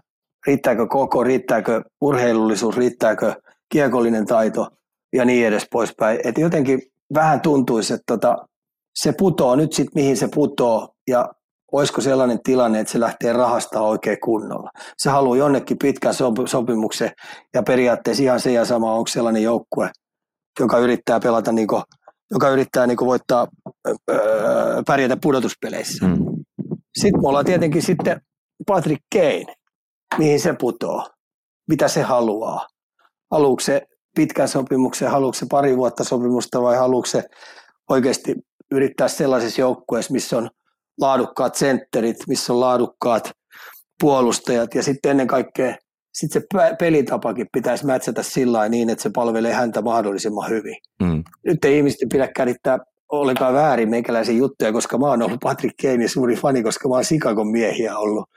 Ja se on muutaman mestaruuden sinne pystynyt järjestämään, mutta tota noin, niin siinä täytyy taas niin kuin, tässä yhtälössä niin onnistuu kaikki vähän hänen mieleisensä juttuja kohilleen, että se saa toimia omalla tyylillään, saa sen omanlaisen pelitavan, millä tavalla hän pystyy sitä tulosta tekemään, koska hän on tietynlainen artisti, hyvä sellainen mm. artisti. Ja, ja varmaan hän haluaa vielä koittaa, koittaa myös urallensa vielä yhden sormuksen lisää. Mutta tota, vaikea yhtälö on ja kuka sen sitten nappaakin, niin tietenkin hän pystyy itse määrittelemään, mihin hän menee. Mm. Mihin sä luulet muuten, että se päätyisi? Siis ei mitään hajua. Sen takia mua niin kiinnostaakin toi, koska ei ole tullut vastaan edes kauheasti Tällä hetkellä on kuitenkin se tilanne, että joka seuraa aika niin kuin against the cap, miten se nyt suomentaakin. Siis että capissa kertaisesti ole tilaa, kun toi palkkakatto ei ole noussut ja sitten kun on kuitenkin tiedossa, että se nousee tulevina vuosina, niin jokainen joukko on tosi ahtaalla. Samahan mua kiinnostaa nyt, kun tuli puheeksi, niin Jonathan Davis, tuleeko pelaa? En usko, että pelaa. En usko, että pelaa. Et, et, tota, itähän mä tietenkin, kun mä oon, se on ollut mun näitä yksi suosikkisenttereitä aikoinaan, mutta tota, villi arvous on, että mitä on kuullut, niin ei tule pelaa, mutta jos mä sen jossain haluaisin nähdä, niin mä haluaisin nähdä se Coloradossa. Sen mäkin se sanon. No joo, siis kyllä mietitään hei, parhaimmillaan, mitä se on, ja vähän heikoimmillaankin, niin erittäin loistava, voittava pelaaja, joka tekee, eli jos puhutaan niin kuin, että miten pelataan kellotaulu vastaan missäkin tilanteessa, miten pelataan ä, tulosta vastaan missäkin tilanteessa, niin tämähän on ihan niin kuin professori, tämä äijä. Niin ja olisiko, Aivan olisiko ollut myös, että en nyt muista mikä se aikaväli on. Otatko nyt viimeiset viisi vuotta vai kolme vuotta vai kaksi vuotta, mutta NRin paras aloittajakin. Niin sekin vielä. Se on aika iso, Kyllä. kun mietit esimerkiksi. Mä eniten arvostan, niin, mä eniten arvostan sitä tapaa, millä hän niinku pelaa sen, jos puhutaan kolmetuntisesta tapahtumasta, mitä jääkiekkopeli yleensä niinku runkosarjassa kestää, ja sitten tietenkin pudotuspelit erikseen, mutta miten hän pystyy pelaamaan eri tilanteissa. Mm et, et, et, et, et, ihan käsittämätön. Siis todella, jos puhutaan niin kortin pelusta, niin aivan huippu pokerin pelaaja, jota vastaan en lähtisi rahasta pelaa. En sit millään. Matemaattisesti se nujii sut joka kerta. Kyllä, siinä olisi aika lailla kaikki. Tuleeko sinulla joku muu vielä, mikä me ollaan unohdettu nostaa tässä, vai aletaanko me olla jopa maalissa? Me ruvetaan olemaan maalissa, joo. Että kyllä tämä on tietenkin aika hauskaa aikaa, kun nämä kaikki pelaajat sitten päätyy johonkin ja sitten kun tässä on kuitenkin 90, mitä tässä on 90 päivää, Eikö se ole? 90 päivää ennen kuin sarjat alkaa? Ei silleen, että sä laskisit, että koska alkaa tai... Ei, vaan no, joo, siis alkaa ja tässä nyt tietenkin mä joudun itsekin tässä vähän laskemaan, että millä tavalla, kun nuo NR-jätkät tuossa redaali ja millä tavalla kuka päätyy mihinkin. Ja sitten, että kun tuossa osa jätkistä armeijassa, niin, niin, niin vähän tässä on nyt armeijan puolenkin kanssa, että siirtyykö osa armeijan pelaajista sitten myös harjoittelee tänne, että tota, no, tässä on kaiken näköistä. Ja se täytyy nyt sanoa, että me oltiin Tiian kanssa, oltiin Kisakallion kanssa palaverissa, niin aivan järjettömän hieno positiivinen palaveri, niin katsotaan mitä sinne saataisiin heidän kanssaan yhteistyö aikaiseksi ja tota noin, niin siellä on kaiken näköistä hyvää viritystä, siellä on hei hyvä pöhinä päällä. No niin. Et, et, et, tota noin, niin se oli niin sellainen positiivinen, jos me saataisiin sinne rakennettua tietynlaisia tämmöisiä teemajuttuja, teemajuttuja, läpi vuoden olevia juttuja, että pystyttäisiin palvelemaan tuota nuorisoa, koska kuten tiedät, Valtteri, nuorisossa on tulevaisuus. Mm, sä oot muutaman kerran sen tainnut tuossa mainita, ja sanotaan, että sitä ei voi kyllä tota sanontaa loppuun asti kuluttaa. Että. Ei, ei. Ja mun mielestä tuo nuoriso tarvitsisi kaikkia avun, eikä puhuta nyt pelkästään jääkiekosta. Mm. Mä näin esimerkiksi kun koripalloilijat siellä harjoitteli, niin siellä hei, meidän susijengin, näillä nuorilla susijengin pelaajilla, niin tytöillä kuin, tytöillä kuin pojilla, niin hitto siellä on kyllä hyvä meininki päällä ja hienot puitteet sinne on rakennettu. Että tota, toimiva. Joo, toimiva. Nostit tuon koripallon. Ei hitto, kun mä en muista nyt ää, sanasta sanaan. Tuli Twitterissä siis vastaan tämä Mikaeli Antunen oli siellä NBA näissä, no, just näitä kesäliigo ilmeisesti siellä, niin pistänyt oikein aika menemään. Eikö se ole aika hauskaa, kun tota, noin, koripalloilijat pomputtaa palloa läpi kesän ja sitten ne pelaa kaiken näköisiä kesäpelejä ja sitten, tai kesäliigoja ja sitten niillä on tota, noin, myös sit kolme kolmea vastaan, mutta he jääkiekkoilijat on tuolla äh, saleilla ja tartanilla ja äh, hiekkalaatikossa hyppimässä ja pommut jäällä, kun ei käy. No, meillä on vähän erikoinen laji tämä jä, jäkis. Ehkä sun pitää pistää semmoinen, siis onhan tuolla Pohjois-Amerikassa, mä tiedän, mä en nyt, onko ne biostiliigoja, onko se biostiliigo? Tämmöisiä kesäliigoja on kuitenkin, missä nämä käy siis nämä suuretkin nimet, ne on kolme vastaan kolmosia vastaavaa. Niin kuin ihan, on ja neljä vastaan juu. neljä ja sitten niillä on vielä kavereiden kanssa, niin, jotka on pitkään ollut, niin ne käy pelaamassa niitä niin sanottua pupiliikaakin siellä. Et, tota noin, et, et ne on kyllä jäällä koko aika. Et ne on ymmärtänyt sen, että tota noin, heidän laji on jääurheilu. Oh, kyllä se vähän kauhistuttaa, jos siellä jossain pupiliikassa ollaan pelaamassa, kun joku Matti, kenellä on päivätyöt ja kaikki, niin vastas, niin se ei välttämättä ole se, kun se, siitä ei aina tiedä, mitä se Matti ajattelee siellä vastapuolella, kun siellä on vaikka joku NHL-tähti vastassa. Se ajattelee, että se käy vähän tööttäämässä lujempaa, kun ei se pysy edes pystyssä. Niin No hei, mä heitän tähän nyt sitten vielä tämmöisen, tämmöisen loppukevennyksen, tämmöisen ilkeämielisen kevennyksen, että tota noin, kummassa menee nykyään enemmän rikki, kun mä katson tätä Suomen fysiikkareenaamista. Täällä fysiikkareenaamisen, mikä ei ole jääntason toimintaa, vai sitten tuo Pohjois-Amerikassa, kun ne toimii kaiken näköistä jääurheilusia. Mm. Siinä on jollekin vähän miettimistä. Oho. Hyvä, eiköhän me aletaan ole maalissa. Me jatketaan hei ensi viikolla sieltä on tulos vierasjakso. Ei vitti ihan vielä paljasta, ketä sieltä on tulos. Meillä on tulossa sieltä erilaisia. Pesäpalloa muuten toivottiin tosi paljon. Sieltäkin saatiin nyt potentiaalinen vieras, ketä voitaisiin ottaa. Sitten on tulossa kamppailuurheilua totta kai. Odotetaan että ollaan odotettu sitä, että julkistettaisiin tämä McGregorin seuraava tappelu. Siinä olisi hyvä ottaa kynnyksestä vähän. Hei, hei tota, UFC-matsi, mä katsoin, kun, nyt kun tässä on joutunut eri lajeja, tota, tatto, niin viime viikonloppu UFC hei, ilta. Jessus, mikä kevyen sarja ottelu. Se Moreno ja ketä hitto se oli tuo. Ei, siis aivan käsittämätön. Kovin viiseräinen myskääminen, mitä mä oon eläissään nähnyt. Aivan järjetön. Ketä se olikaan nyt? Vitsi, kun mä muistan, niin oli niitä pienen, pienen, pienen tota noin, painoluokan jätkiä ihan käsittämätön. Oliko se tämä Brandon Moreno vasta Alexandre Pantoja? Joo, kyllä. Ihan posketo. Ja sitten se voittaja, joka sen voitti, niin silloin muksu ja kauhea kasa. Se on kokenut kaveri. Niin, e, e, mulla tuli, hei onnen tippa tuli sen tota, niin silmäkulmiin ei, ei alapäähän, vaan silmäkulmiin tuli onnen tipat tota, noin siitä, että se voitti sen. Miten paljon se merkkasi sille. Huikea matsi oli. Ei, siis tuossa mentiin kaikkien kestokykyjen, kipukynnysten kaikkien niin kuin, juttujen ihan vallin läpi. Ei ollut inhimillinen matsi ollenkaan. No kato, täällä näkyy iskut yhteensä, niin 265 yritystä toiseen ja toiseen 323. siis vedän varjonyrkkeilynä toi sama, niin saat aivan rikki. Oh. Oh. Merkittävät iskut, herra jestas mitä määriä. Oh.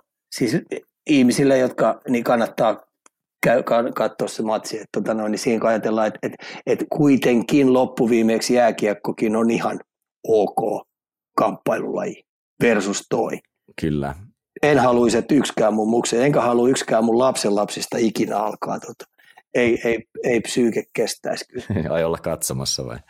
Ei pystyisi, ei. Ei. Millä sä valmistat, hei? Millä sä valmistat, että sä pärjäät tuossa niin, että ilman kolvuja isompia ja eli-ikäisiä vammoja.